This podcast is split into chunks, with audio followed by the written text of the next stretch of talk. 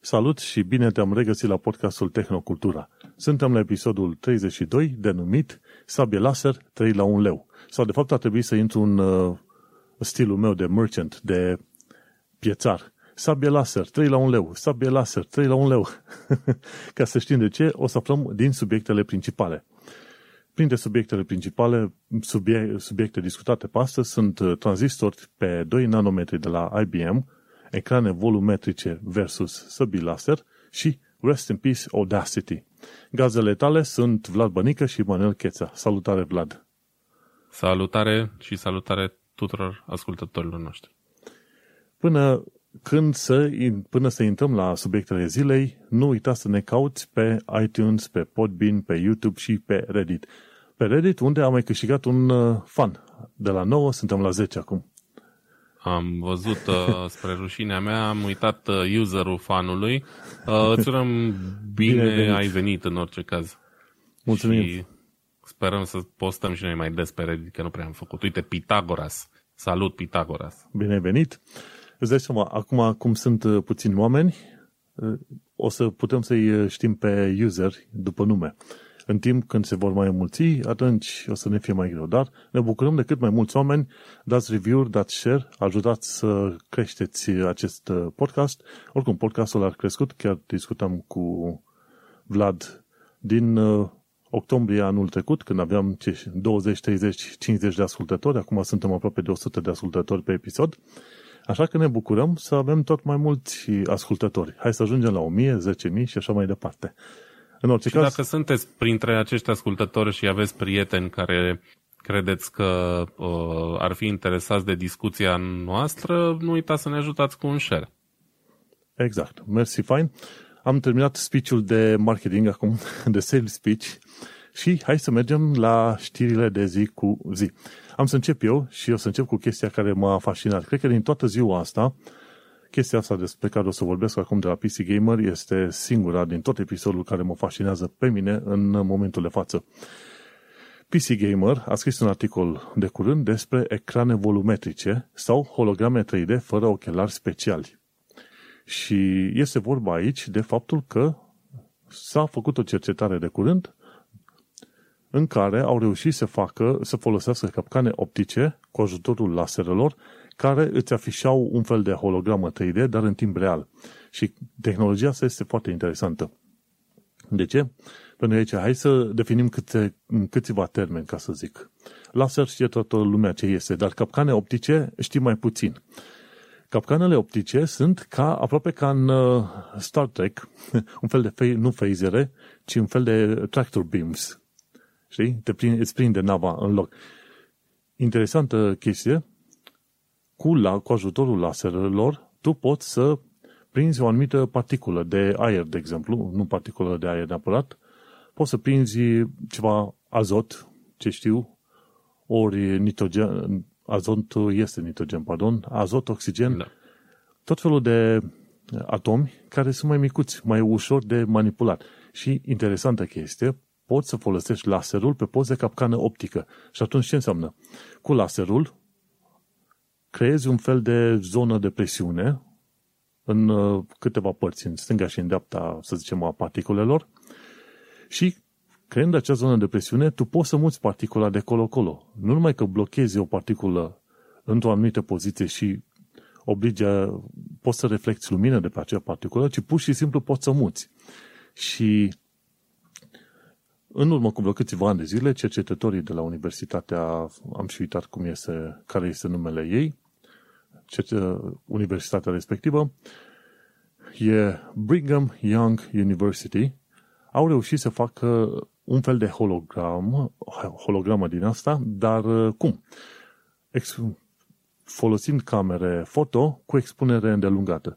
Ei plimbau frumușel o particulă din asta prin aer, reflecta lumină și camera cu expunere îndelungată reușea să creeze un fel de dâră de lumină, știi, pe, pe imaginea creată. Uh-huh. Mai nou, ei au reușit să facă treaba asta în timp, în timp real, adică să mută particula nu repede, ci extrem de repede, în, în așa fel încât particula folosită, tot vorbesc de particule, dar nu știu exact despre care este vorba, uh, în așa fel încât particula aia folosită să genereze imagini foarte complexe. Cine are ocazia să se uite la filmul ăsta de 3 minute și 53 de secunde, o să rămână uimit. O singură particulă din aia, mă aștept să fie ceva foarte ușor. Mă gândesc oxigen, azot care reflectă. Ce se întâmplă? Cu o singură particulă din asta, plimbată foarte repede în, din loc în loc, reflectând culori de diverse, adică lumină de diverse culori, poți să generezi imagini foarte complexe. La un moment dat era un fluture, altădată era un om care se mișca pe vârful degetului cuiva. Ori, bineînțeles, era un, o piramidă. Și interesant lucru, în, gen, în felul ăsta poți să creezi imagini holografice care pot fi văzute așa cum trebuie din toate direcțiile, fără să ai nevoie de ecran 3D. Toată lumea, mm-hmm. când merge la filme 3D, trebuie să aibă ecranele alea. Ecrane, uh, ochelari, pardon. ochelari, sunt un fel de ecrane, ca să zicem. Și uite că în momentul de față avem într-adevăr holograme 3D în timp real, dar pot genera doar, uh, ca să zic așa, imagini extraordinar de mici. Și modul ăsta în care tu afișezi imagini 3D în stil hologramă se numește ecran volumetric. Se zice volumetric display. Și ecranele astea mm-hmm. volumetrice deocamdată sunt extrem de mici pentru că la tehnologia actuală poți să creezi un ecran volumetric de dimensiunile maxime ale laserului.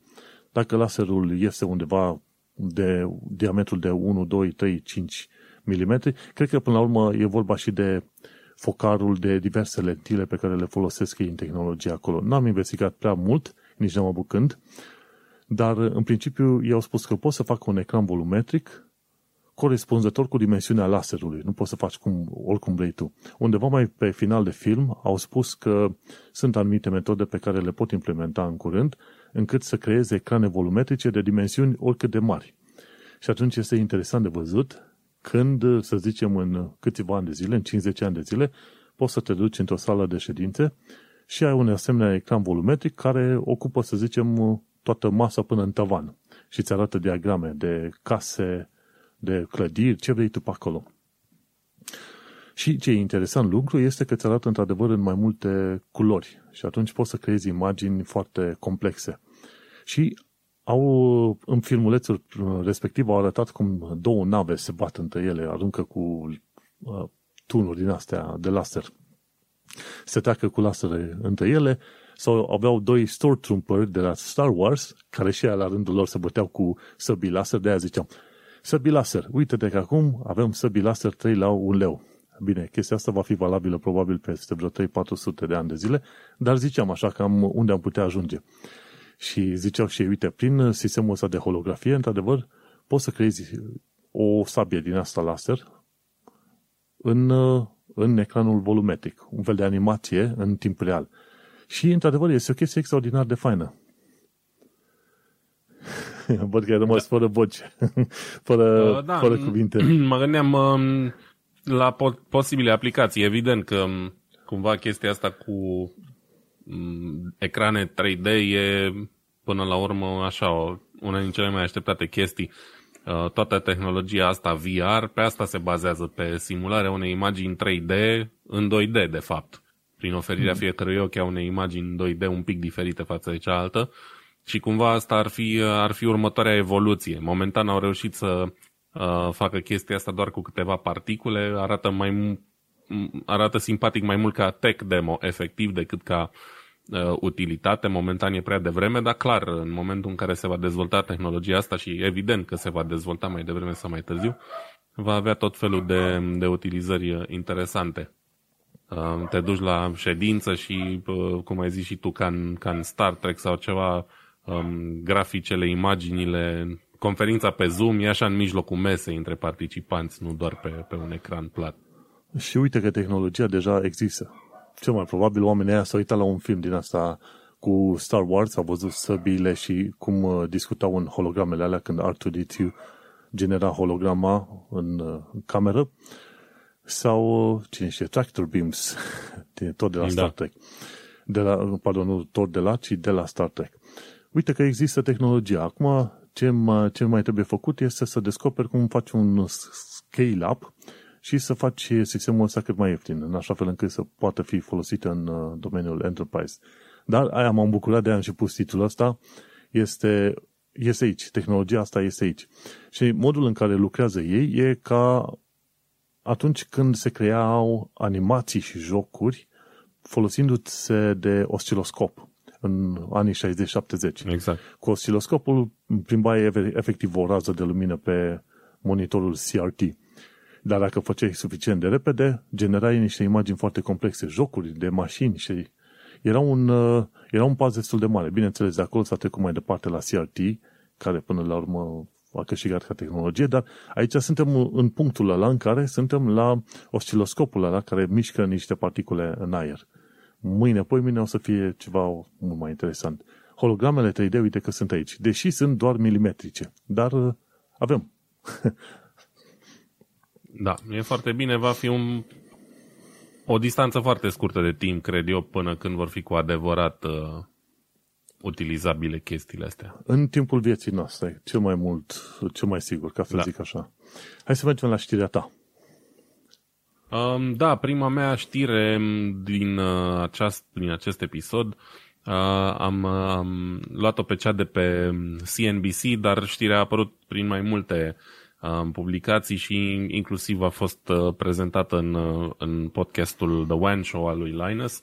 Um, și anume faptul că cei de la uh, Signal au încercat să facă o campanie din asta foarte intrigantă, așa, foarte smart, uh, publicitară, pe Instagram prin care își doreau efectiv să arate utilizatorilor ce fel de informații colectează uh, Facebook, respectiv uh, Instagram despre ei, uh, pe care o vând mai departe advertiserilor. Și ce au făcut ei? Au făcut un design din ăsta, efectiv text, în stilul Signal cu um, fundal albastru text alb, care e ceva similar cu logo celor de la Signal, um, prin care cei care erau targetați primeau un, pe Instagram un mesaj fix sub formă de text și li se spunea motivul pentru care au primit uh, reclama respectivă.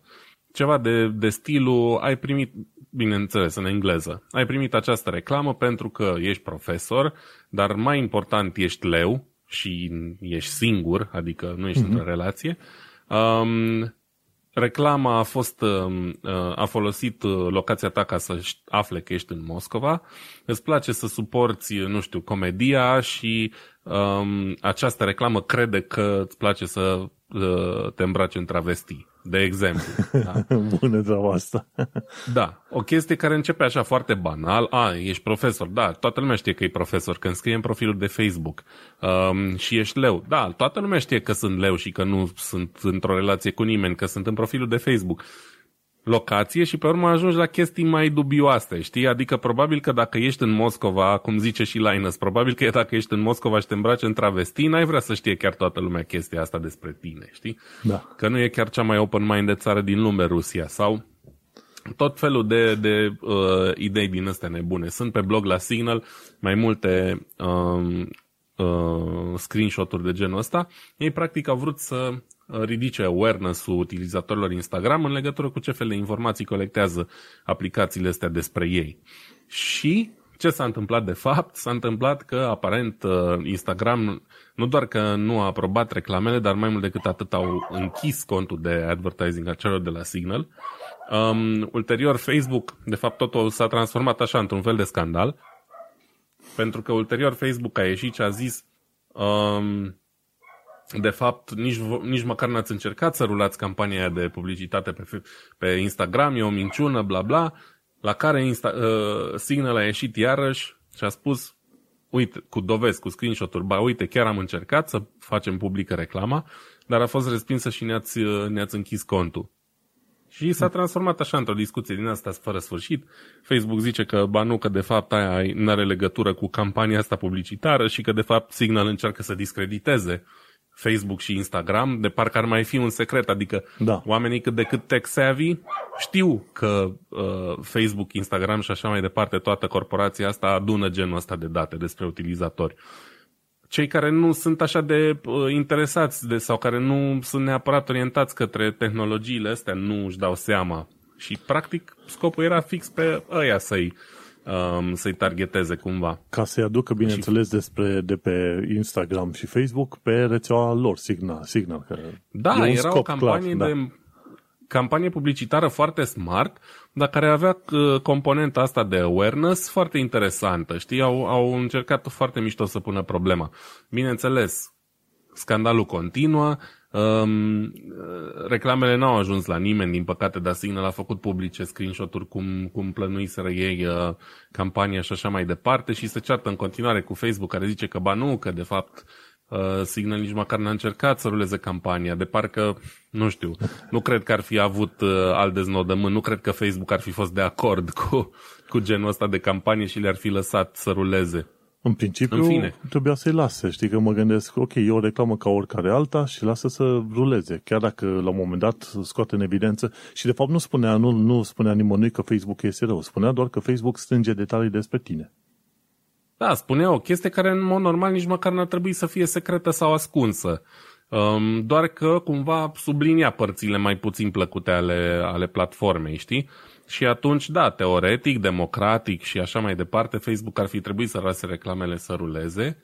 Pe de altă parte, nu știu, nici tu nu te-ai bucura când vine cineva la tine acasă și începe și spune, a, nu-mi place că nu e ordine sau uh, nu-mi place cum gătești, nu-mi place cum îți ții, nu știu, florile în vază, orice, o prostie de genul ăsta.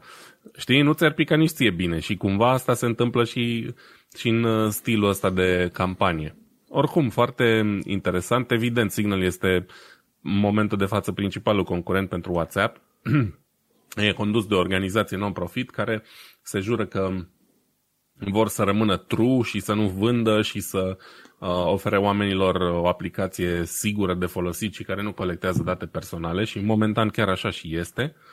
Uh, dar uh, da, au, au făcut chestia asta care mi-a atras atenția pentru că mi se pare o chestie foarte interesantă. E, pentru mine, sincer, e mai puțin important dacă Facebook s-a ofuscat cu adevărat sau dacă Signal minte și, de fapt, n-au uh, propus niciodată cu adevărat reclamele alea pentru review, dar ideea din spatele ei mi-a plăcut foarte mult și de asta am, uh, am decis să vorbesc Știi cum este? Adevărul este că atât de multe ori uh, s-a țipat, așa, a țipat uh, păstorul nostru că vine lupul, încât chiar dacă nu vine lupul, toată lumea o să zică că vine lupul. Sau e chiar partea inversă. Adică Facebook degeaba da. să se jură că nu fură, când toată lumea o să bunească oricum. Așa că Signal a mers la sigur cu ocazia asta. Deci hai să, hai să sărim pe, pe ei, pentru că oricum uh, oamenii vor, uh, ne vor promova, să zicem, reclama noastră. Pe de altă parte, dacă Facebook într-adevăr a blocat reclama celor de la Signal, nu și-au dat seama că există efectul ăla, ce efectul Streisand. Știi, încercând să ascunzi ceva, îl promovezi. Și atunci, cu ocazia asta, Facebook încercând să blocheze reclama de la Signal, ajungi să, ajunge să genereze o reacție mult mai mare din partea Signal decât ai fi așteptat. Știi? Și mhm. există, auzi, și există metode mult mai deștepte prin care Facebook poate, poate permite reclame care nu ajung la oameni. Pentru că știi că Facebook de multe ori a mințit în legătură cu, să zicem, numărul de view-uri pentru un film, pentru un video. Nu odată, de exemplu, când mă bag pe partea de chat pe Messenger, pe desktop, să văd ce mi-au scris oamenii, dacă cineva mi-a trimis un film, mi-a dat și la un film, pornește filmul ăla în mod automat și este după aia marcat ca film care a fost uh, rulat. Dar eu nu am apăsat pe niciun buton, l-au pornit automat. Înțelegi? Și atunci te fură la view, de rupe locul. Așa că Facebook ce poate face, dacă ar fi interesați, permite reclame din astea care sunt anti-Facebook, rulează reclamele alea, dar de fapt nu ajung nicăieri. Efectiv nu sunt afișate nicăieri. Se, e foarte ușor să facă treaba asta. Și nimic nu te poate mira dacă nu cumva, într-adevăr, Facebook trimite într-o gaură neagră tot felul de reclame care nu plac nimănui. Bineînțeles, aici batem Așa cumva în, pe, pe direcția de conspiraționist, dar nu, nimic nu e sub Facebook și nimic nu e sub anumite companii când este vorba să își protejeze, să zicem, imaginea, banii. Uite cum a fost și de curând a ieșit la iveală în procesul ăsta Epic versus Apple. A ieșit la iveală și sunt sigur că știi faptul că Apple a ascuns o informație cum că vreo 120 de milioane de device-uri de-a lor au, avut uh, malware, au avut aplicații cu malware pe ele. Acum, mm-hmm. de curând a fost o chestie. Și nu au anunțat pe nimeni. 120 și ceva de milioane de uh, device-uri aveau malware pe, pe ele prin intermediul unor uh, aplicații din astea instalate în, uh, prin iOS. Așa că, vezi, nu orice fel de firmă, oricât de dragă sau de nedragă ți-ar fi, nu e mai prejos de, de a face gesturi din astea urâte și necugetate. Așa că, deocamdată, Signal, Signal este fine, mai e Telegram și adevărul e că dacă tu vrei, dacă vrei să fii o persoană orientată pe intimitate, atunci nu intra pe net deloc. Efectiv. Da. Aia. Orice este din calculatorul tău, că este un e-mail, un mesaj chat, un, chiar și un SMS, totul trebuie considerat domeniul public, pentru că mai devreme sau mai târziu există toate șansele posibile ca chestiunile alea, cele scrise, o imagine, un status, să ajungă publice. Asta yep. e informația cea mai... Bun, mergem mai departe, că tot discutăm de chestiuni din asta ce țin de conspiraționism, așa. Jay Sussent zice noi nu avem plăci grafice pentru că asta e situația în care ne aflăm acum, nu din cauza vreunei conspirații ale producătorilor de plăci video. Jay Sussent s-a pus uh, în ultima perioadă să citească tot felul de forumuri și mulți ziceau, măi, e o conspirație a ăstora care vor să ne facă să plătim extraordinar de mulți bani pentru plăcile video și Jay Sussent a zis, nu, hai să facem mythbusting și să vă spun că nu asta este problema. Suntem o, într-o situație nașpa acum ca întreagă planetă, cererea este foarte mare, crypto mining-ul este într-adevăr foarte mare, dar Gândește-te că foarte mulți se duc pe crypto mining cu, și cumpără device-uri HMC sau nu știu cum se zic alea specializate pentru crypto minare. Mai nou... ASIC miners, cum era. Așa, ASIC miners, da. Și mai nou pe Ethereum, pentru Ethereum se folosesc plăci video. Dar în principiu nu au picat neapărat uh, plăcile video uh, sau împiedicat aiurea pentru că ăștia sunt cu criptominarea, nu numai, ci există un, un, un uh, cumul de factori, de la COVID, de la faptul că oamenii au trebuit să stea acasă și mult mai mulți oameni au vrut să-și facă sisteme în casă, de la faptul că tot mai multe mașini au nevoie de microchipuri în ele, nu un singur sistem, nu un singur calculator într-o mașină, ai mai multe calculatoare și toate astea trebuie să lucreze între ele și uite așa, e un, un întreg lanț. Și mai nou, ăștia de la TSMC, în uh, Taiwan se plângeau că au probleme cu apa. E acolo, e vremea foarte aridă în perioada asta, nu mai plouă și deja se dă apa pe rație. Și atunci ăștia de la TSMC au iarăși probleme cu chestia asta. Plus că la rândul lor TSMC, Intel, AMD, ei au nevoie de chipuri, microchipuri proprii pe care să le folosească. Și atunci când iei toate chestiile astea în cumul, îți dai seama că într-adevăr nu și-au pus în cap producătorii de plăci video să ne facă nouă viață urâtă și să ne, ne arunce doar două, trei plăci video pentru care să ne omorâm uh, toți, să ne călcăm în picioare. Da, absolut. Asta e viața. Um, și... Nici nu cred că trebuie interpretată așa problema, că nu cred, n-am crezut eu cel puțin nici o secundă că ar face intenționat. Era clar că situația actuală, pandemia și tot felul de shortage-uri Uh, de diverse componente, materii prime și așa mai departe au generat chestia asta. Dar uite că a apărut o discuție și Jay Susenț a zis, ok, vreau să am și eu o discuție asta cu voi. Problema în toată afacerea asta care este? Va trece 2021 și probabil și 2022 până când o să reușim să cumpărăm plăci video la, la preț MSRP, la prețul de producție, cum, cum știm noi. E foarte posibil, da. Sau la preț asemănător. Știi că sunt uh, tot felul de fie integratori, fie cum e uh, Gigabyte, Asus și alții care iau, uh, iau designul și atunci fac ei ceva peste, dar de obicei prețul nu crește cu mult față de placa de referință, nu? Cât? 10%, nu, nu foarte mult. Acum am uitat pe Overclockers UK, de unde mai cumpăr uh, lucruri câteodată. Dacă, în mod normal, o placă 3080 ar fi fost 700-800 de lire la vremea asta, acum se vine cu 1300 de lire, dar nici măcar nu e în stoc. Nici măcar mm-hmm. nu e în stoc. Îți dai seama? Să fie ceva care nu există, dar să fie de două ori mai scump. Trăim în epoca respectivă. Așa e, da.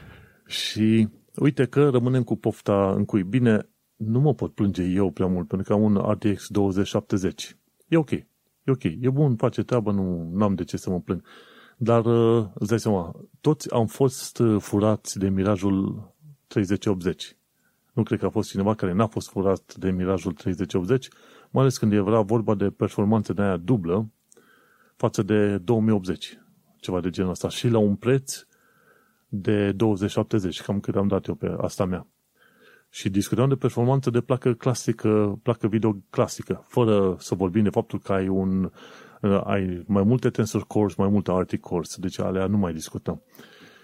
Și am fost uh, duși de nas, de nas cu mirajul ăsta, la fel cum am fost duși de nas cu Cyberpunk. Știi cum e? Dacă a venit uh, pandemia, trebuie să învățăm să trăim și cu alte dezamăgiri în viața noastră. Așa că ne uităm la 2022 sau 2023 când o să putem pune mâna pe niște plăci video cât de cât. Asta e știrea mai supărătoare în domeniul plăcilor video, dar asta e. Zimi... Pe de altă parte, nu pot să nu, pot să nu mă întreb dacă nu cumva Nvidia, Sony, care au lansat PlayStation 5 anul ăsta, și toți ăștia cu mari lansări uh, în, din ultimul an nu știau că se va ajunge la shortage de genul ăsta. Adică eu nu cred că ei nu au un plan pe termen cel puțin mediu, însemnând un an, da, la ritmul în care scoate ei plăci video, um, în, și să nu se aștepte că vor exista shortage astea. Mă gândesc dacă nu era mai bine oare să le amâne un pic ca să strângă niște stocuri mai, mai serioase. Da, da, cu câteva luni sau nu știu. Gândește-te că ei aveau deja planul pregătit. Adică faptul că 3080 urma să fie prezentat anul trecut prin vară-toamnă, chestia fusese stabilită probabil cu un an înainte. Și a lovit COVID-ul da. și mulți, mulți oameni au stat acasă și nimeni nu s-a gândit că atât de mulți oameni vor fi interesați de computere în, în felul ăsta. Și după aia, când s-a văzut interesul mare, au venit și scalperii. Și acolo să vezi durerea. Păi asta e problema, că au apărut scalperii care au făcut probabil uh, cel puțin la fel de mulți bani ca Nvidia sau ca Sony în cazul PlayStation sau poate chiar mai mulți, pentru că de cele mai multe ori s-au vândut dublu da? Da. produsele alea. Evident, scalperii nu au investit în cercetare, în producție, nimic, au făcut mai mulți bani decât uh, firma care le-a produs, nu? Și cumva pentru mine asta le știrbește imaginea companiilor ăstora. Mi se pare că nu și-au făcut socotelile destul de bine. Clar, în momentul în care iau un quasi monopol pe, pe nișa lor p- sau pe produsul respectiv, e greu să eviți pe viitor. Dar tot mi se pare așa un pic amatoricesc modul în care au tratat problema, pentru că în momentul în care au lansat ei produsele lor, deja era un an de pandemie trecut, adică se știa cu siguranță că vor urma toate lipsurile astea. Nu știu, asta e părerea mea, știi poate cum, mă înșel. Știi cum este, umblă o vorbă în genere, cum că managerii de la marile firme și CXO-uri, adică ceva mari directori, nu întotdeauna trebuie să fie oamenii cei mai capabili. Și acolo, acolo poți să ajungi la niște situații supărătoare. e clar. Așa că, oameni buni, puneți-vă pofta în cui, ieșiți la o plimbare prin pădure și veniți 2 ani de zile, peste 2 ani de zile după plăci noi video. Hai să vedem uh, știrea ta cu Marquis Brownlee. Um, da, uh, Marquez Brownlee este următorul mare nume din, din YouTube care se alătură campaniei Right to Repair, după ce uh, Linus de la Linus Tech Tips a avut un video cu câteva săptămâni pe tema asta. Um, MKB s-a hotărât să susțină și el pe Louis Rossman, care e practic uh, principala voce a acestui uh, proiect, a acestei campanii de Right to Repair. Uh, și după ce săptămâna trecută l-am lăudat pe Marchez că um, s-a luat așa un pic în piept uh, cu, cu Apple referitor la modul lor de um, a cuceri sau a, nu știu cum să zic, a sufoca concurența pardon, cel puțin pe piața perifericelor. Uite că săptămâna asta se alătură campaniei Right to Repair, care cumva l-are ca protagonist negativ în centru tot pe Apple. Și um, în video ăsta de 20 de minute vorbește foarte frumos cum are el stilul ăla lui.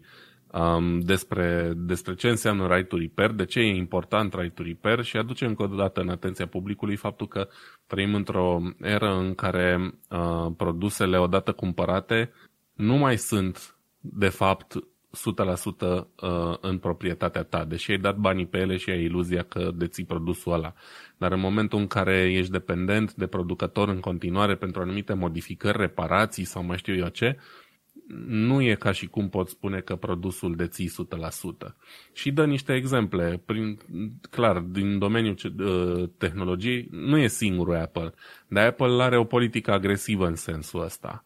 Um, pentru că Apple, de exemplu, interzice uh, în mod notoriu producătorilor de OEM, de componente, să vândă anumite componente uh, atelierelor de reparații, anumite chipuri de care ar fi nevoie pentru a repara uh, un telefon. Da? Uh, Louis Rossman, care are un atelier de reparații pentru specializat pe produse Apple de altfel, um, spune chiar el cu gura lui în video, fiindcă e invitat, uh, în câteva secvențe, că sună la un producător din ăsta OEM, le cere o anumită piesă pentru atelierul lui ca să poată să repare și află că uh, compania are interdicție din partea Apple să vândă uh, produsul respectiv către terți. Și atunci, unul la mână îi rănește afacerea lui, bazată pe reparații, doi la mână, evident, uh, îngroașă buzunarele Apple, care dacă alege să repare dispozitivele respective, o va face la un preț mult mai mare. Și de cele mai multe ori, probabil, Apple va zice că nu poate să repare produs respectiv, dorind cumva să forțeze clienții să cumpere un dispozitiv nou. Um, evident, chestia asta se întâmplă din ce în ce mai mult și în industria auto. Uh, e exemplu John Deere, care e cel mai mare, sau probabil unul din cei mai mari producători de tractoare, care tot așa uh, au o politică destul de deschisă, cum că hardware-ul, adică tractorul în sine îl cumperi și al tău, dar software-ul uh, care ajută tractorul să folosească este al lui John Deere, nu este al tău. Ceea ce, cum să zic eu, e așa un, un compromis din ăsta, adică eu îți vând ție un uh, computer cu Windows, dar zic uh, că Windows de pe el e în continuare al meu, nu știu, e foarte dubios.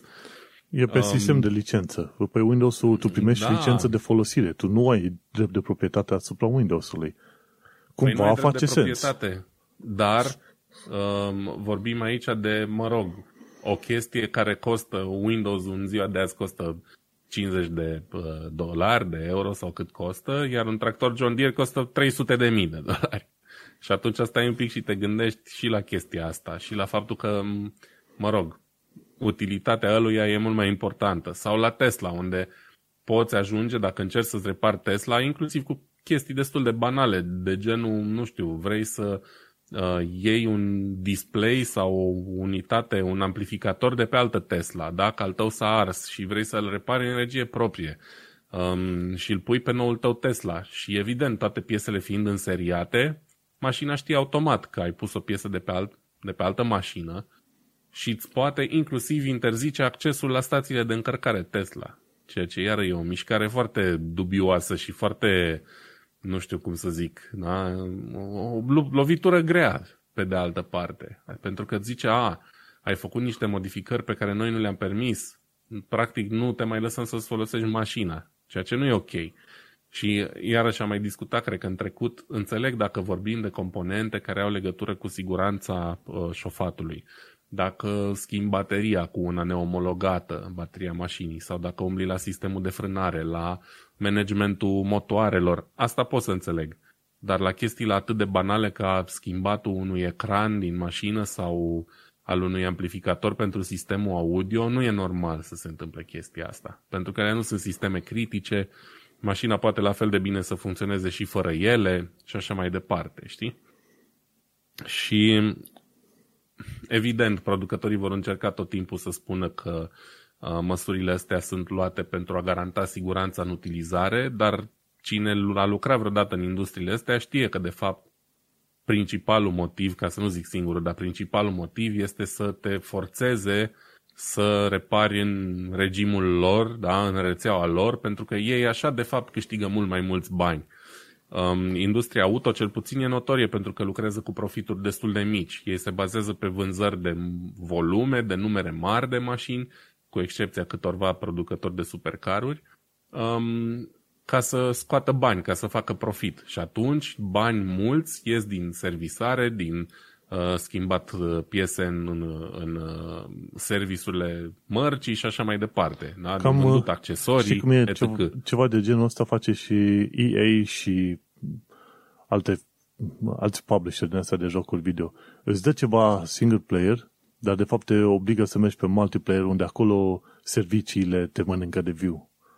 Da, sau că tot vorbeam mai devreme de console, cumperi un Sony PlayStation cu un controller, dar ei fac extrem de mulți bani, poate mai mulți bani, vânzând uh, alte accesorii, mai multe controlere, că o să vrei să te joci și cu prietenii tăi și o să mai cumperi încă două, trei.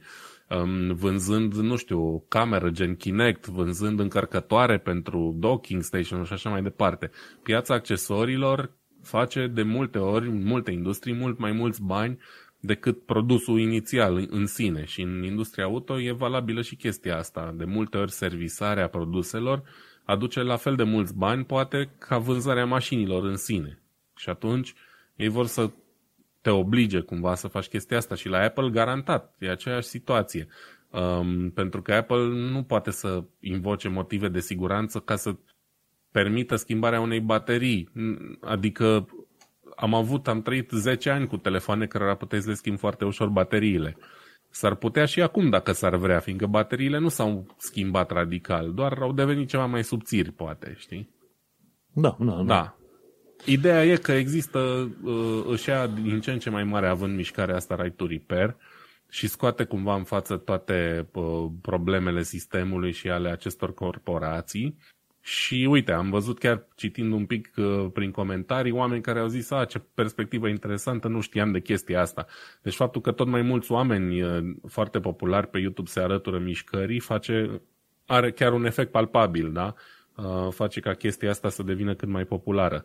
Și dacă tot vorbim pe subiect, așa ca un, ca un mic side note, înainte să trecem mai departe, um, mi-am comandat zilele trecute o banală râșniță de cafea de pe internet, pentru Așa. că aveam nevoie de o râșniță de cafea.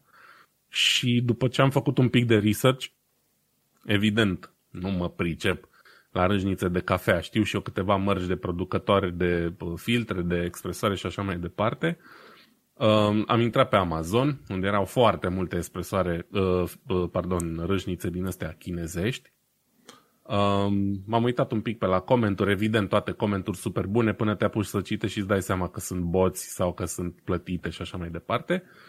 Și într-un final am dat de una care mi-a atras atenția, uh, de la marca Krups, care cred că e tot nemțească și o marcă de e, renume, da, e cunoscută, da. pe aici. Um, și motivul pentru care am cumpărat răjnița aia, deși era cam cu 10 euro, adică cu vreo 30%, o să zicem așa, mai scumpă decât majoritatea celorlalte răjnițe, a fost pentru că garantează 10 ani de reparații. Ceea ce, pentru o chestie chiar și atât de banală ca o râșniță de cafea, e mare lucru, știi? Pentru că te gândești când dai 30 de euro pe ceva, aia, dacă se strică la rung, nu e așa o mare pierdere. Dar uite că chiar și pentru o râșniță de cafea, oamenii ăștia garantează 10 ani de, de reparație, adică cel puțin că vei găsi piese de schimb 10 ani de zile pentru, pentru produsul respectiv. Și fiind fix în linie cu mișcarea asta Right to Repair pe care o susțin, am hotărât să, să o cumpăr pe, pe aia. La fel o să ne uităm și noi când mai luăm lucruri. Noi vedem, ok, cum e cu situația cu Right to Repair. Să vedem, adică dacă îți dă ceva o garanție pe un termen puțin mai mare. Când au garanții din asta de 2-3 ani de zile, nu-mi place deloc. Efectiv, nu-mi place deloc. Pentru că nu, nu ai încredere că firma aia, într-adevăr, îți vrea ție binele ca client. Că până la urmă asta Absolut. e, îți, firma respectivă îți aduce valoarea de, de care ai tu nevoie sau nu. Și uite-te că Right to Repair merge bine. Uite, chiar m-am uitat de curând pe pagina lor de la GoFundMe. Am, am dat și eu vreo 20 de dolari la un moment dat e amărât față de cât au ei nevoie, dar știi cum e, fiecare 5-10 dolari tot ajută.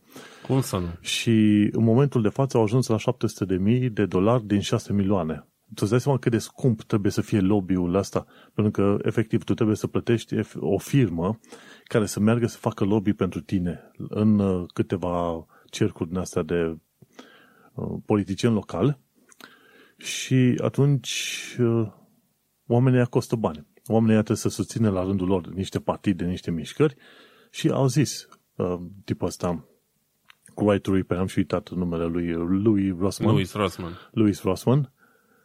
fără 6 milioane de dolari nu se poate mișca nicăieri. Și a zis, ok, mă, ce să fac? Și te a început. Au ajuns deja la 700 de mii la, să zicem, două luni de zile de când a început să facă crowdfunding-ul, ceva de genul ăsta. Sunt vreo două luni de zile. Uh-huh. Și sper că merge. Gândește-te că inclusiv uh, Linus a dat vreo 20.000 de dolari. Și Linus nici măcar nu e în America, e din Canada omul. nu, dar și el uh, crede foarte mult în chestia asta cu right to repair și în general toată lumea ar trebui să creadă în ea, de fapt. Despre asta e vorba. Pentru că e într-adevăr, deja nu mai e o anecdotă sau o conspirație faptul că uh, oamenii ăștia uh, fac intenționat produsele greu de reparat sau imposibil de reparat ca să vândă mai multe. Și atunci este în interesul fiecăruia dintre noi, mai ales noi cei pasionați care probabil avem tendința să cumpărăm mai mult decât majoritatea oamenilor produse de genul, să nu ne lăsăm chiar păcăliți și bagiocoriți de, uh, de toate companiile astea, știi? Da. Așa um, că am discutat, uite, cine e interesat poate să caute, mi se pare că e un documentar făcut de către Veritasium, de, legat uh-huh. de planned obsolescence. Documentarul da. ăla cu becurile, cred că ai văzut și tu, nu știu. Da, da. Ăla e foarte fain. Așa că planned obsolescence este un lucru foarte supărător. Așa că tu ai dat un sfat foarte bun. Cine se uită pe tot felul de site-uri gen Amazon să cumpere, ia vezi ce garanție oferă. Cât de mult uh, este pus accentul pe reparația produsului respectiv. Da. Hai da, să mergem și la... Important. Apropo de lucruri rele, vreau să mergem și la lucruri bune, ca să zicem așa. Și de am pus, uite, articolul din TechCrunch spune așa, Google India va prezenta centre de vaccinare și oxigenul din spitale în viitorul apropiat. Și efectiv am vrut să trec acolo la lucruri bune. Că la un moment dat zic, noi suntem uh, într-un fel aș putea zice că ar trebui să fim obiectivi, dar suntem podcast și mai greu să spui să fii obiectiv când zici că ești podcast. Ești părerist de meserie, efectiv, când e podcast. Și, într-un fel, suntem hater de meserie. și atunci, din când în când, o, da. din când în când zic, mă, hai să mai spunem uh, și anumite lucruri pozitive de la diverse platforme și să vedem de fapt cum de-am ajuns noi pe acolo. Că, de exemplu, în cazul Facebook, pe mine m-a interesat foarte mult conexiunea cu oamenii și faptul că am putut face parte din diverse grupuri, care grupuri țineau locul și țin în continuare locul vechilor forumuri. Și mai există forumuri, Reddit e alt forum, îți dai seama. Dar și asta a fost valoare. O perioadă bună aia a fost, acolo am văzut valoarea, conexiunea cu oamenii și grupurile că în ultimii câțiva ani de zile Facebook-ul nu mai are valoare pentru mine, e doar un grup de presiune, adică sunt pe Facebook doar pentru că am o mulțime de cunoștințe pe Facebook, asta e altă poveste. Și ne întoarcem la Google. Google a, a discutat cu autoritățile indiene. Știi că acum e un dezastru enorm acolo, zic că ăștia de natură colosală, cu da, coronavirus și cu al doilea val în mod oficial, că nu mor 3500 de oameni pe zi, dar în mod neoficial mor probabil 4-5 ori mai mult.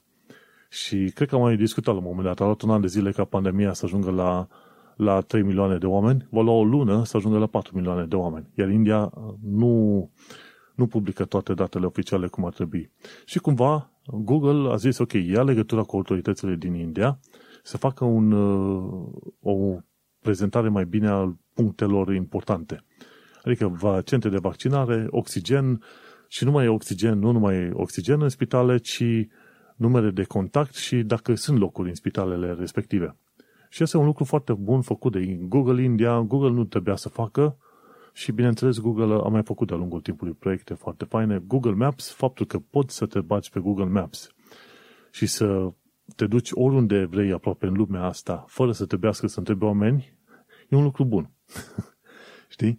Și chiar de curând am folosit cu da. Maps-ul foarte mult să ne plimbăm undeva prin zona Londrei pe Regent's Canal. Când ai ocazia, merge să te... E foarte fain să te plimbi acolo. Dar vreau să zic, uite mă, firmele astea mari mai fac și lucruri bune. Cumva este foarte ușor, noi văzând efectul firmelor asupra vieții noastre, este foarte ușor să ne gândim la firme ca niște entități alea mecanice. E un robot de la enorm pe care mă sui și eu și mă duce din loc în loc când am nevoie. Dar până la urmă sunt oameni pe acolo. Cu bune, cu rele, poate din când în când o mână de oameni de acolo fac și lucruri bune. Și exemplul ăsta cu Google India mi-a plăcut foarte mult. Nu știu acum dacă o să se extindă funcționalitatea din Google Maps în alte părți. Adică să zici, ok, unde sunt centre de vaccinare prezentate în momentul de față. Sincer, n-am verificat, dar uh, dacă află cineva să ne zică și nou. Atâta vreau să zic, zic, sunt firme mari, fac, fac chestiuni răutăcioase, dar fac și lucruri bune. Da, n-am uh, negat niciodată părțile bune. Eu, de exemplu, sunt dependent de uh, Google Maps. Mă uit pe Google Maps de fiecare dată când am ocazia. Nu mă refer doar la navigat uh, când sunt cu mașina undeva. Mă refer efectiv, descoper lumea dintr-o perspectivă și locuri în care probabil nu o să ajung niciodată prin intermediul lor. Street View. Și asta, da, e, street asta view. e un lucru minunat. Te duci Dar... pe Street View ca să-ți dai seama cum arată locul pe care îl vei vizita. Asta, asta nu mai zic, pe acolo pe unde e disponibil, da? Mă refer și la locuri din astea super remote, la capătul pământului, așezări prin insule din nordul Siberiei sau dume de genul ăsta unde nu credeai vreodată că uh, or să existe oameni, știi? Um, mă rog, tot felul de locuri din astea le poți descoperi. Um, clar, există și părți bune, dar asta nu le dă uh, dreptul sau nu justifică și atunci când fac și chestii um, pe care nu ni le-am dorit de la ei. Exact. Și acum, bine, sales speech-ul meu pentru podcastul Tehnocultura, dacă vrei să fii hater și fanboy în același timp, atunci trebuie să asculti podcastul Tehnocultura. Absolut. Bun, hai să mergem la, la, mi se pare mie probabil, asta ar fi trebuit să fie, cred că, cea mai mare știre a episodului ăsta, dar uh, zi aia de la Anantech. Um, da, din uh, Anantec, una din sursele mele preferate, um, un, o știre importantă care vine din, uh, iarăși din lumea chipurilor și anume IBM care se laudă că a creat primul uh, chip de pe 2 nanometri, pe proces de 2 nanometri. Um, evident, um, îmi place că articolul spune destul de, de vreme că chestia asta cu 2 nanometri nu înseamnă efectiv 2 nanometri fizic, pentru că um, litografia nu se mai face ca în trecut în model 2D, ci este un echivalent 2 nanometri, dar în 3D, cumva, pentru că acum tranzistorii sunt stacați pe layere unul peste altul, nu mai există doar la nivel 2D uh, ca în trecut. Um, multă chestie, multă, uh, mult limbaj foarte specific, foarte tehnic aici. Ideea e că, evident, cele mai cel mai mic proces de până acum era la de 5 nanometri, dacă nu mă înșel, da. um, pe, care e, pe care sunt procesoarele AMD și pe care am impresia că sunt și astea ultimele de la Apple. Um, Intel încă se chinuie la 7, parcă, ceva de genul, și IBM se pare că a reușit să spargă bariera nanometrilor și să ajungă la um, procesul de 2 nanometri, care ce înseamnă de fapt pentru noi, că asta e cel mai important, înseamnă că la un consum similar de energie electrică cu chipurile existente în momentul ăsta pe piață, uh, performanțele sunt îmbunătățite cu 45%. Sau, dacă se păstrează performanța unui chip existent pe piață, uh, se poate scădea consumul de energie cu 75% la noile chipuri. Deci cam asta e chestia care ne interesează pe noi. De fiecare dată când apare o generație din asta nouă, Uh, modul în care se calculează nanometrii și ce înseamnă exact, e foarte important sau interesant fix pentru cei care lucrează cu asta, pentru noi restul cel mai important e gainul de performanță. 45% salt în performanță, un salt enorm. Uh, rămâne de văzut față, în ce... Auzi, e 45% față de ce? Față de 5 mm, nanometri? Uh, nu specifică chestia asta aici față de uh, nu, de față de cele de 7 nanometri, care sunt um, cumva standardul actual, să zicem, pentru că probabil se raportează la uh, tehnologia existentă la, la Intel în momentul de față, știi? Da. Um, da. Oricum, o creștere extrem de, de mare, iarăși așa niște cifre care par uh, desprinse din uh, SF, 50 de miliarde de tranzistori pot fi înghesuiți pe un chip de mărimea unei unghii. Acum există un debate uh, cât de mare e unghia aia, ce înseamnă de mărimea unei unghii, dar 50 uh, de miliarde de tranzistori. Dacă stăm să ne gândim, încă există tranzistori care sunt așa cam cât, uh, cât un bob de fasole, încă există și se folosesc în, uh, în componente audio, de exemplu, pentru că nu e nevoie de ceva mult mai mic. Acum stăm să ne gândim ce înseamnă 50 de miliarde de orice uh, de mărimea unei unghii. În e același spațiu, da. Nu prea îl poți cuprinde, da, nu prea îl poți cuprinde cu mintea. Um, foarte interesant și încă un pas făcut în dezvoltarea tehnologiei. Sunt curios care va fi următorul, că deja de la 2 mai e 1 și de la 1 nu mai e nimic. Ar trebui să trecem în subunitar. Următorul da. o să-l am eu mai jos la sursele scurte, la sursa celui de la Explaining Computers. Acolo să-l vezi, o să povestesc puțin acolo. Și am mai pus pe lângă ce ai pus tu Anantech, am pus un link către Tech Explore, unde explică și pe mai departe ce e chestia asta cu 2 nanometri. Și efectiv, 2 nanometri știi ce înseamnă? 10 atomi de siliciu pe o latură. Un atom de siliciu este 0,2 nanometri, cam atât e diametrul atomului de siliciu. Și atunci te poți gândi că un tranzistor de 2 nanometri e de fapt un cub din ăla cu latura de 2 nanometri. Adică ai cât 10 pe 10 pe 10, ai efectiv 1000 de atomi de siliciu. Deja discutăm de numărat de atomi ca să construiești un tranzistor. Și de fapt... Da, e, e efectiv alt univers, adică nu, nu mai e de pe, de, pe, de pe lumea asta. Exact, și atunci, de fapt, discutăm acolo, un tranzistor ce îți permite? Efectiv trebuie să aibă, cred că, trei contacti. Nu știu așa exact este. care cum vin și atâta timp cât poți să faci trei contacti și în așa fel încât sarcina electrică sau electronii de pe un contact să nu sară aleatoriu de pe unul pe altul, ei, poți să micșorezi până, când, până la Sfântul la șapte. Și oamenii deja nu se așteptau să apară IBM în schemă să zică, ok, facem noi cu 2 nanometri. Teoretic te poți duce și mai jos. Dar acum, prea jos, uh, nu știu cum, uh, cum vor reuși să se ducă. Oricum, gândește-te și atunci când cumperi procesorul ăla de la Intel AMD și ce vedem noi fiind uh, partea metalică, ăla e doar uh, substratul de protecție, că microchipul, că da.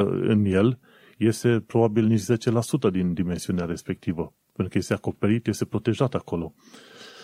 Și, da, e bun. Acum 2 nanometri, 1 nanometru, 0 nanometru, nanometri, ce mai contează, ne ducem în direcția bună. Ideea este să avem mai multă performanță și la un uh, cost energetic mai mic.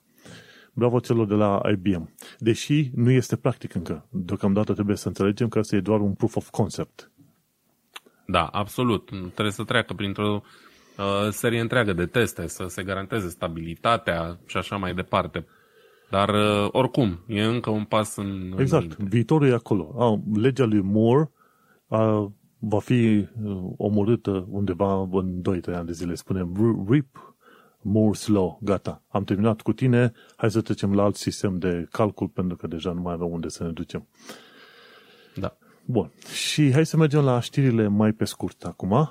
Avem vreo câteva, eu zic, și practice și interesante. Prima dintre ele este de la Video Tutorial. Video Tutorial este un canal de YouTube care a început undeva prin 2009-2010. Eu de pe Video Tutorial am învățat prin 2010 cum să instalez WordPress și cum să mă joc cu WordPress-ul, să fac articole, să scriu acolo, cum să fac modificări de HTML și CSS și am învățat de pe video tutorial.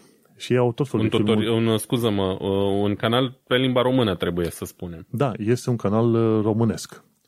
Și a, am uitat să precizez treaba asta. E un canal românesc de mulți ani de zile făcut cu tot felul de chestiuni foarte interesante de la programe pe aplicații până la programe pe Windows sau, bineînțeles, cum, să, cum încep să înveți, cum încep să programezi HTML, CSS. Și de curând a vorbit despre Not Another PDF Scanner 2, versiunea a doua. Am instalat-o și program, efectiv programul ăsta este pentru creare și editare de PDF-uri. Și ghiși ce? Mi s-a părut mult mai ușor și mai mișto de umblat cu ăsta gratuit decât cu Adobe Acrobat, pentru care am plătit 25 de lire pe lună o subscripție de aia digitală. Efectiv. Foarte fain. Și într-adevăr, în Adobe Acrobat poți să faci mai multe lucruri. De, poți să faci editare de text. Sunt câteva chestii mai complicate, dar pentru nevoile multor oameni, mai ales în perioada mea acum, că trebuie să semnez acte, ce fac? Primesc un PDF, printez pagina pe care trebuie să semnez, semnez, pun semnătura mea, după aia o scanez și după aia trebuie cumva să o reintegrezi în PDF-ul original. Iar uh, Not, Not Another PDF Scanner 2 face chiar treaba asta. Poți să importi pe un PDF pe care l-ai primit de la oricine și atunci în pagina cu semnătura ce faci?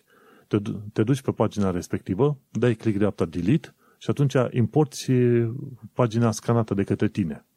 Imagine, un JPEG. Și atunci dai export PDF și gata, ai PDF-ul numai bun, de data asta semnat, cu semnătură holografă din partea ta. Și îl trimiți mai departe prin e-mail și ți-ai văzut și tu de treabă. Gratuit, efectiv gratuit. Am căutat atâta timp și uite că video tutorial acum cred că o săptămână a făcut filmulețul ăsta. Ai nevoie de editare de PDF, nu foarte complicată, nu uita, Not Another PDF Scanner 2. Și am, am downloadat fișierul Excel, l-am pus într-un folder de-al meu de backup acolo, în caz că se întâmplă ceva și vine sfârșitul lumii, măcar să pot uh, edita PDF-uri. Bun, mergem mai departe. Explaining Computers. Omul ăsta, dacă nu ești înscris, tu ca ascultator și tu ca Vlad, nu știi ce pierzi. Omul ăsta este genial, a scris cărți legate de computing și el discută în noul lui filmuleț despre viitorul computingului și al AI, care este Photonic Neuromorphic Computing. Ei, și acolo este foarte interesant să vezi despre ce este vorba.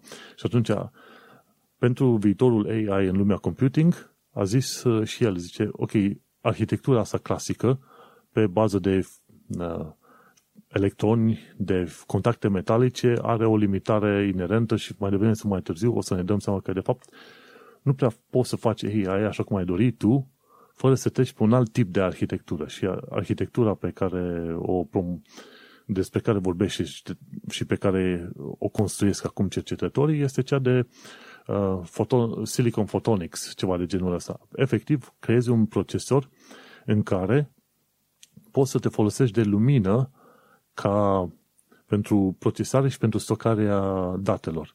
În loc să ai în uh, procesorul tău foarte bine, să zicem, tranzistorii aia, unde electronii trebuie să se miște de colo-colo ca să fie salvate date și să fie transmise date, te poți folosi de lumină. Și o, o mulțime de mini-lasere care reușesc să capteze lumina respectivă și să o transmită pe mai departe prin procesor. În felul ăsta, când te folosești de un uh, procesor optic, efectiv, cum ar fi s-a numit, poți să ai uh, putere de procesare și până la 100 de ori mai mare decât ce ai acum cu calculatoarele de astăzi. Și interesantă chestie, și cantitatea de date poate fi extraordinar de mare transmisă. Că, de exemplu, acum când transmiți date printr-un fir, folosindu-te de electroni, poți să transmiți, poți să interpretezi, să, zice, să zicem, datele de pe firul respectiv, un fir de cuplu, ce vrei tu.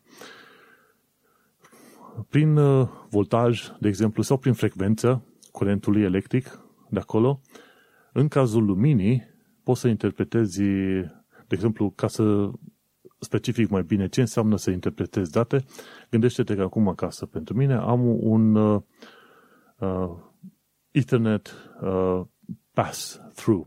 Efectiv, conexiunea mea la internet în momentul de față este făcută prin rețeaua electrică a casei. Și atunci uh, Ethernet pass, pass-through, cum îi zice, uh, cum îi zice, Powerline Ethernet, pardon, asta e tehnologia, Powerline Ethernet îți permite să ai uh, conexiune la router prin rețeaua electrică a casei.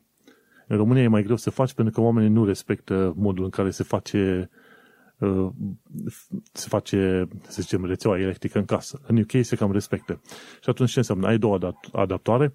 Unul e băgat în priză lângă router și unești routerul cu adaptorul respectiv printr-un cablu Ethernet și după aia al doilea adaptor îl ai oriunde în casă. Te duci oriunde în casă și din, din al doilea adaptor duci un fir de Ethernet către calculatorul tău. Și în felul ăsta se transmit datele de la un adaptor la altul prin rețeaua electrică a casei și ești conectat la internet folosindu-te de rețeaua electrică, nu de cablurile clasice pe Ethernet sau prin Wi-Fi. Știi? Și atunci poți să faci foarte multe, pentru că am legătură de internet de 120 de mega, foarte bună. Poți să mergi până la 1 giga, foarte fain. Și da, ok, prin fir și cu electroni merge treaba asta, e demonstrată, lucrează foarte bine. Dar dacă te folosești de lumină, Gândește-te că avem uh, fibrele optice, poți să transmiți mult mai mult uh, lumină. În cazul luminii, dacă ai microlasere, nanolasere, cum vrei tu să faci pe acolo, gândește-te că poți să transmiți mult mai multe date. Una la mână poți să transmiți lumină de frecvențe diferite, după aia lumina mai are și o proprietate uh, interesantă numită polarizare, adică în, în ce plan oscilează câmpurile electric și și aia poți să o folosești ca să codezi, să zicem, informațiile transmise. Bineînțeles, ai și fază și aia o poți folosi ca să codezi. Ai trei elemente diferite care te pot ajuta să transmiți informații de, la viteze de un tera. Un, tera, un terabit pe secundă prin calculator, în procesor. Și atunci Silicon Photonics ce vrea să facă este efectiv să folosească lumina pentru a avea memoria RAM și procesorul în același, în același loc. Deocamdată RAMI, procesorul trebuie să uh, comunice cu RAMI printr-un uh, bus, BUS. Și asta înseamnă timp pierduți. Ei, dacă e Silicon Photonics și cu faptul că pentru AI tu trebuie să creezi un fel de uh, imagine a creierului uman, să creezi un fel de neuroni artificiali, gândește-te că așa ajungi mai departe la crearea unui calculator neuromorfic. Neuromorfic înseamnă care imită creierul uman în modul în care creează legăturile în, în componentele sale, efectiv în procesor în sine.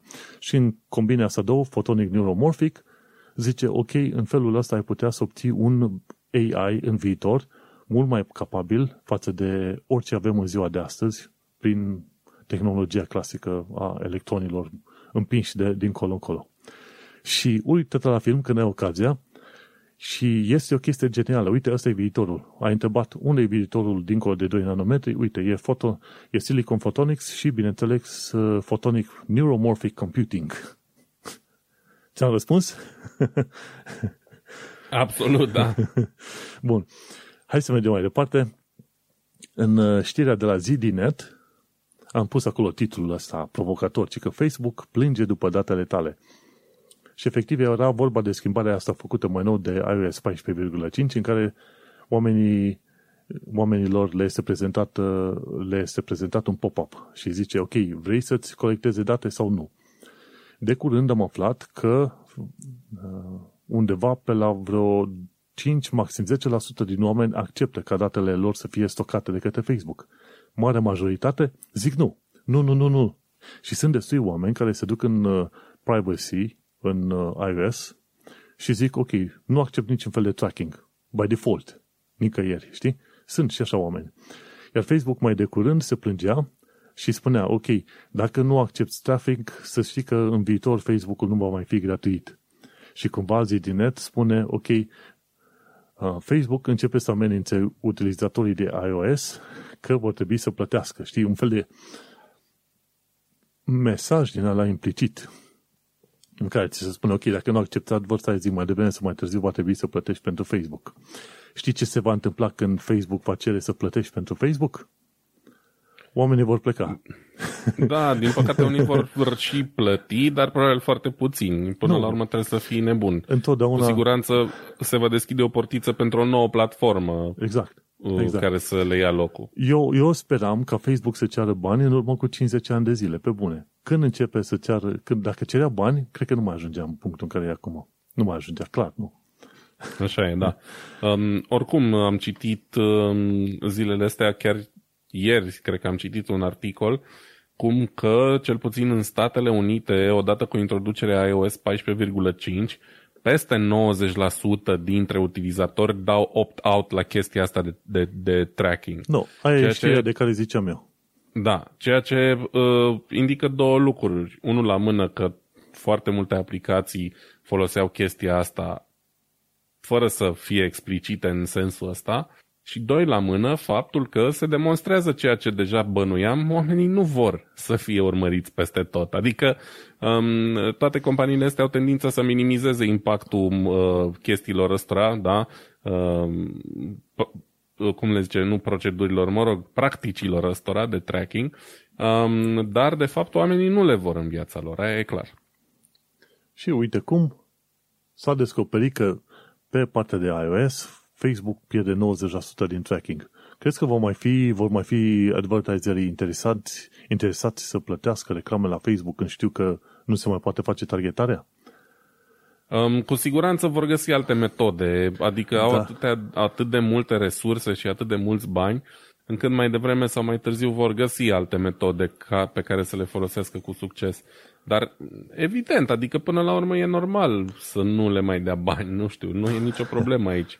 Știi, Problema la... e cu modul în care ei fac bani, de fapt. Până la urmă, mă gândesc că întrebarea potrivită nu ar trebui să fie chiar asta, adică dacă advertiserii vor mai plăti, ci dacă, într-adevăr, targeting, uh, reclamele targetate sau hyper-targetate au vreo utilitate whatsoever. Știi? Acolo mă gândesc. Poate nu ai nevoie să ai reclame extraordinar de targetate, poate doar reclame pe, ce știu, pe gen și pe brackets de vârstă de 10-20 de ani de zile și poate că alea ar putea fi chiar mai utile decât alea hiper-targetate pe zodie, gen și dacă ești travestit sau nu. Măi, eu nu sunt foarte, nu știu cum să zic, nu sunt foarte targetabil, pentru că unul la mână, nici măcar atunci când primesc o reclamă la ceva relevant, ceea ce se întâmplă extrem, extrem de rar, nu sunt tentat să cumpăr din reclama aia sau cu reclama aia. Și mă întreb totuși, pentru că știu că se dau extrem de mulți bani, costă extrem de mult reclamele alea, cât de mulți uh, uh, clienți aduc într-adevăr încât să merite. Adică, nu știu, în fine, nici mă interesează pe de altă parte. Dar uh, e clar, eu cel puțin, într-adevăr, de cele mai multe ori dau și dădeam nu și înainte la chestiile astea cu primește reclame personalizate și așa mai departe dar foarte rar se întâmplă să primești ceva relevant și atunci nici măcar nu sunt tentat să dau click, ba din potrivă. Și dacă chiar m-ar interesa chestia respectivă, numai de-al naibii închid reclama, adică trec peste reclamă și mă duc pe site și o caut pe Google cum vreau eu, nu intru de acolo, știi, din reclamă efectiv. Tocmai da. pentru că nu, nu sunt de acord cu practicile astea. Și apropo de chestii de advertising, știi că vorbeam în episodul trecut de blocada de aplicația de Android și de iOS uh-huh. care să blocheze traficul pe mobile. Am instalat-ul și am observat că în foarte multe aplicații sau website-uri mi se încarcă puțin mai greu. Tu îți dai seama cât de uh-huh. mult mhm. tracking și îmi, îmi arată, de exemplu, ok, pe Google.com ai următoarele tracking-uri, pe TikTok ai alea, pe Facebook ai alea alte tu îți dai seama cât de mult trebuie să blocheze și după aia mi se încetinește puțin uh, când se face loading-ul de pagină sau de aplicație. Dar, uh, uite, eu folosesc deja uite. blocada. eu folosesc Pi-hole, despre care am mai vorbit și n-am apucat să fac un review uh, corect al, uh, al aplicației, mă rog, al tot ce înseamnă Pi-hole, că de fapt înseamnă să ai un Raspberry Pi cu o distribuție de, de Linux specifică pentru Pi instalată, care se numește uh, fix Pi hole și care îți transformă Raspberry Pi într-un filtru DNS. Trebuie să ai pentru asta un router configurabil care să permită să setezi tu un, uh, un DNS propriu. Multe rutere uh, dintre astea foarte ieftine nu-ți permit chestia asta sau cel puțin nu cu ușurință.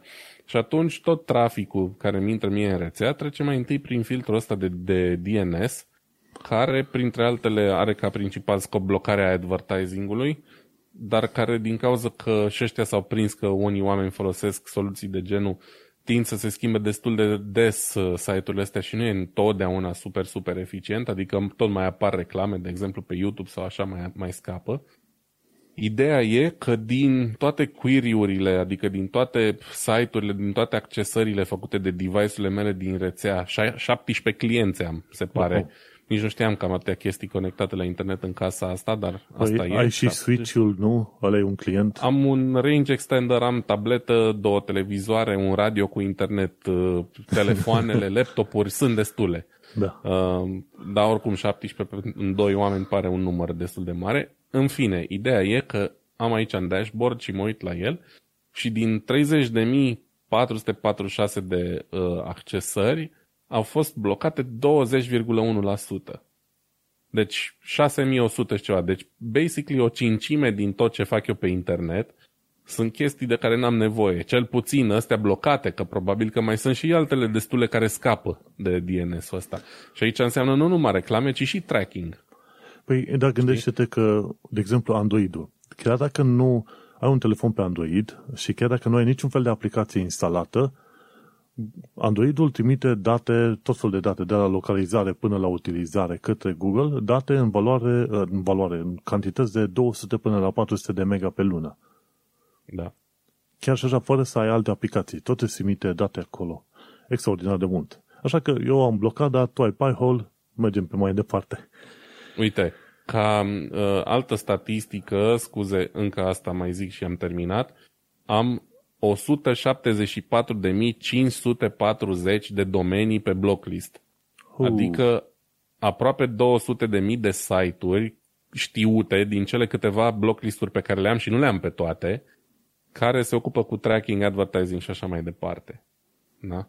Deci o cincime din tot traficul din rețeaua mea este blocat ca fiind inutil și probabil că mai sunt destule care scapă. Și trebuie și considerat inutil. Când ai nevoie de atât de multe website-uri și servicii de urmărire, te gândești într-adevăr unde este utilitatea. Și mie nu-mi pare. Doar, da. E doar să păcălești cumva omul care vrea să facă prin tine, reclamă prin tine, că tu îi oferi ceva extraordinar. În loc să-i spui, domnule, am afișat la 50 de persoane și cu asta basta. Dar ce știm noi că doar noi nu vinem reclame, nu suntem SEO, cum sunt aia, SEO manager, SEM manager, ceva de genul ăsta. Bun, hai să mergem pe mai departe. Știrea de la Blipping Computer și spune așa, Google va forța two-factor authentication pentru toți utilizatorii. Și asta e o mișcare bună. Two-factor authentication înseamnă că te obligă de fiecare dată când vrei să te loghezi în conturile tale să ai o altă formă de autentificare, că e prin SMS care este foarte proastă, foarte slabă, dar oricum e mai bine decât numai parola, sau prin uh, aplicații de autentificare, cum e Authy, a u t h y Authy. Mulți folosesc Authy și am și acolo, folosesc Authy-ul ca să intru în uh, tot felul de servicii din uh, GitHub, acolo unde mai scriu cod și folosesc GitHub ca uh, repozitorii de cod. Și ca să intri pe GitHub, bagi parola, după aia ți se cere să treci, să zicem, uh, codul din aplicația de autentificare, trebuie să deschizi telefonul tău, adică bagi pinul, te duci la aplicația OC, unde îți cere un alt pin și după ce ai trecut de ăla, te duci la aplicația ta, gen GitHub, îți dă un cod pe care trebuie să treci în, uh, în GitHub, să te loghezi. Și uite că Second Factor Authentication, părerea mea este că ar ajuta oamenii să zicem, 99% din cazuri în care ar fi putut fi, să zicem, păcăliți, iar, iar putea salva. Și pe, pe linia asta cu SMS-urile care ar fi periculoase, în UK, de exemplu, este un lucru știut. Când primești SMS-uri sau apeluri de la orice fel de număr, nu poți să crezi numărul ăla sau SMS-uri. Există atâtea tool în momentul de față și atâtea programe care pot fi folosite pentru a face phone spoofing. Tu crezi că ai primit un SMS, de exemplu, de la Rom Telecom, să zicem, în România, sau Digi, și ți arată numărul de la Digi, primiți SMS, zice, te rugăm să-ți actualizezi conturile pentru că a trecut un an de zile să-ți verificăm adresa. Tu dai click pe linkul ăla, dar tu ești dus undeva pe un site random, tu bagi user și parola ta și gata. Ăia au acces la detaliile tale. Și în momentul de față se știe foarte bine că SMS-urile sunt foarte slabe și ușor de păcălit. Iar în UK, în UK deja se știe treaba asta, măi, nu dați click pe linkurile din SMS-uri și când prime, primiți apeluri de la telefoane necunoscute, nu răspundeți. Efectiv. Inclusiv, și chestia asta se întâmplă inclusiv cu apelurile. Adică tu te uiți la numărul de telefon și îl arată că e de la gaz. E exact numărul de telefon când te sună și răspuns, de fapt, e cineva dintr-o altă țară care te păcălește să treci niște detalii acolo. În UK se întâmplă foarte mult treaba asta, pentru că în UK, bineînțeles, se învârt uh, chiar uh, foarte mulți bani și atunci, față de România, interesul e mai mare să targetezi UK cu tehnologii din astea sofisticate. Dar se întâmplă și la ordinea zilei. Tocmai de aceea a venit și Google cu ideea asta, ok, hai să forțăm two-factor authentication și cu ocazia asta cred că tot felul de firme vor uh, forța mulți oameni să intre în uh, sistemul ăsta Two-Factor Authentication. Bun, hai să mergem și la ultima știre a zilei, o știre care, să zic, mă bucură și nu mă bucură. Muse Group cumpără Audacity, scris de către cei de la The Register.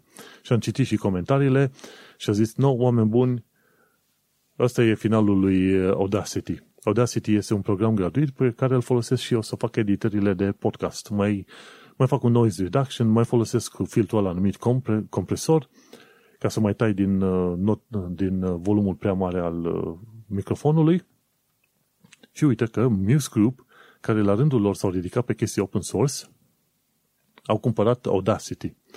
Nu știm detalii de cumpărătură, dar uh, ideea este că, de fapt, deja, ci că printre primele schimbări pe care vor să le facă pentru Audacity este să, schimb, să schimbe efectiv UI-ul, interfața grafică. Dar părerea mea este că, ci, și, ci că să facă interfața grafică ceva mai apropiată de Windows 10. Dar de ce e nevoie de treaba asta? Ci că arată prea mult a Windows 95. Nu, prietene. Lasă că își face treaba. N-am nevoie să-i schimbi tu interfața grafică. Că ce bănuiesc eu și mulți alți oameni la rândul lor este asta. Schimbă interfața grafică și creează un loc special unde bagi reclame. exact asta.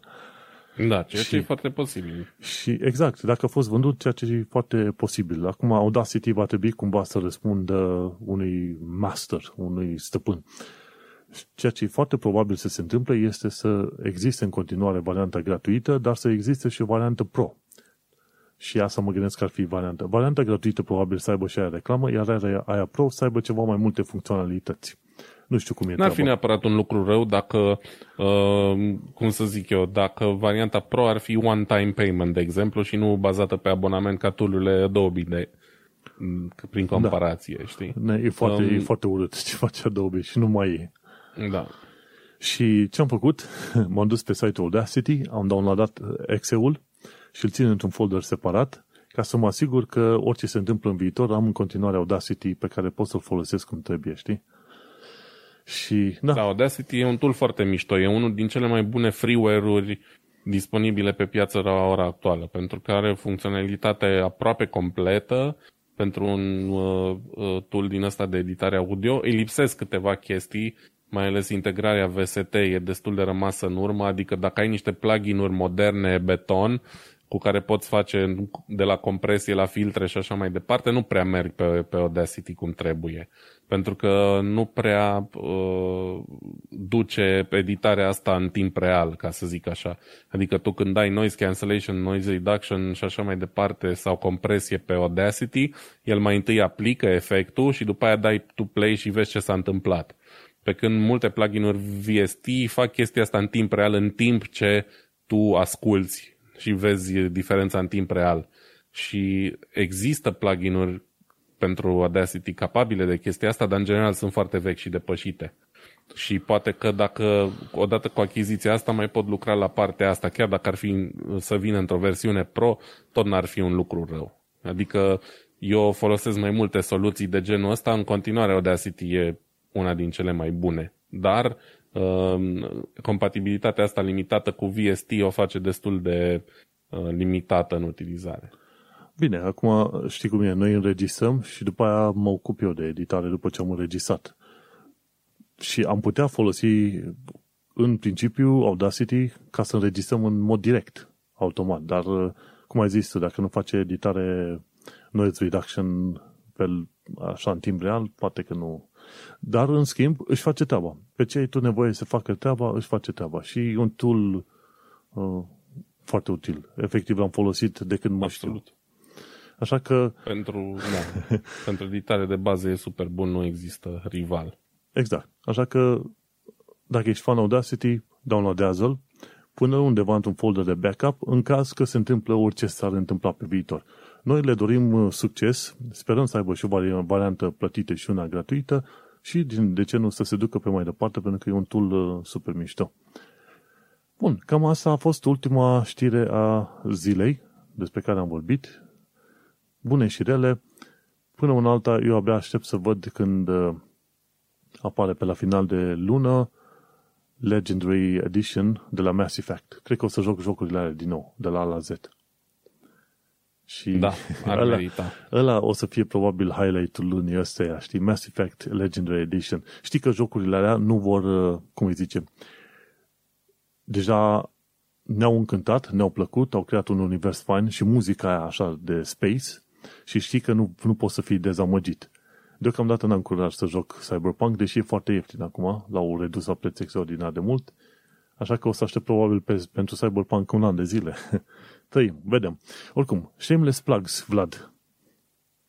Um, shameless plugs, uh, uite, în sfârșit am tot promis, dar într-un final s-a și întâmplat. Astăzi uh, a ieșit un nou episod de Diaspora Cast cu uh, o tipă pe numele ei Madalina Drăgălina. Chiar rimează, nu e la mișto, da. e chiar numele ei, un nume foarte simpatic. Um, și de care am aflat uh, de la bunul meu prieten uh, Sean Berens, care are podcastul uh, The Germany Experience, dedicat expațiilor din Germania și care, când mai află de români interesanți, îmi dă și mie câte un tip dacă vreau să vorbesc cu ei la mine la podcast și uite că de la el am aflat de Mădălina, care are uh, propria ei afacere în München, aici în Germania, uh, numită Relosophy. Uh, are și un website, therelosophy.com și ce înseamnă Relosophy? Înseamnă fix asta, Uh, relocation philosophy. Ea se ocupă de, printre altele, de găsit apartamente pentru expați, indiferent că sunt români sau de alte naționalități. Um, ajută cu documente, uh, acte și așa mai departe, tot ce e nevoie pentru ca um, cineva să se poată reloca cu succes în München, dar nu numai în München, um, au parteneri și prin alte uh, orașe din Germania și vorbim un pic despre chestia asta și despre ce înseamnă uh, business-ul ei și, bineînțeles, fiind vorba de uh, Diaspora Chess, care e un, are și o latură din asta personală, ne povestește un pic și cum a ajuns ea în Germania, um, cum a luat decizia să plece și așa mai departe. Um, o oră și zece am stat de vorbă, puneți urechea acolo, dacă aveți uh, rude, prieteni, cunoștințe prin diaspora sau sunteți voi din diaspora, că văd uh, din statisticile podcastului că avem destul de mulți ascultători uh, din afara țării, dați și voi un share să ajungă la cât mai multă lume discuțiile astea. Și, ca de obicei, nu uitați să faceți o donație. Uite, um, am tot vorbit de Dăruiește Viață. Evident, ideal ar fi să susțineți niște copii care au nevoie de rechizite, haine, computere, ce vreți voi. Chiar am trimis zilele trecute în țară încă patru computere și trebuie să mă găsesc acum să le plasez. Scrieți-ne dacă știți copii care au nevoie. Am patru unități, sunt mai vechi, au vreo 10 ani, dar sunt 100% funcționale și cu Windows um, instalat. Um, și dacă nu vă plac copii, uh, deși nu cred că e cazul, uh, puteți, de exemplu, să alegeți să donați unei uh, societăți independente de presă, cum ar fi Recorder. Uh, sau, nu știu, ce mai vreți voi. Găsiți, nu e problemă, nu ducem lipsă. Bun, uh, să nu uităm că diasporacast.com nu mai poate fi accesat, așa că va trebui A, să da, pun nu linkul. mai am site-ul, l-am închis. Deci ne găsiți să... pe, pe YouTube, uh, căutând Diasporacast sau pe aplicația voastră preferată de podcasting. Uh, poți să pun linkul de Anchor acolo? Sau ce uh, link ți se pare mai relevant pentru episodul mă cel depinde. mai nou? Eu zic, nu, de Anchor n-are rost, că dacă cineva ascultă audio, probabil ca o altă aplicație de podcasting pe care o folosesc. Suntem și pe Spotify, suntem pe Google Podcasts, pe Apple Podcasts, deci direct acolo căutat, pe aplicația voastră. Mai bine îl pui pe la de YouTube pentru cine preferă YouTube. Mhm. Bun, aia o să fac în show notes, o să pun linkul de YouTube, pentru că știi că noi la partea de extras pun, avem linkul către diasporacast.com și acum nu mai funcționează. Mhm. Bun, așa, mersi fain, o să pun link către YouTube pentru oameni, ca să ajungă foarte ușor chiar din uh, show notes. Iar pentru mine, Manuel Cheța, mă găsești pe manuelcheța.com, unde mai scriu lucruri legate de viața în Londra, întâmplări în uh, Londra și viața în UK. Și, bineînțeles, am podcastul săptămânal Un Român în Londra, unde vorbesc despre tot felul de lucruri ce le-am aflat eu în ultima săptămână, impresii, comentarii și, efectiv, să zicem, lucruri de la fața locului, un fel de reporter de la fața locului. Și interesantă chestie, cei mai mulți ascultători ai mei sunt din uh, România. Clar.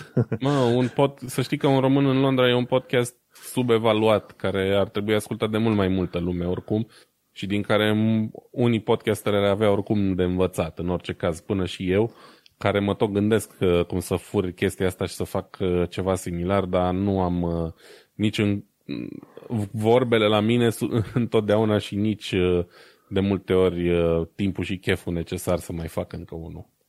Dar da. e foarte mișto și susțineți-l pe Manu acolo cu un român în Londra. Da, un share, un like, dați pe mai departe. Oricum, cel puțin jumătate ascultă din România și după aia vreo 20% ascultă din UK, vreo 10% din SUA, am oameni din, inclusiv din Rusia sau Africa de Sud care ascultă, inclusiv din Argentina.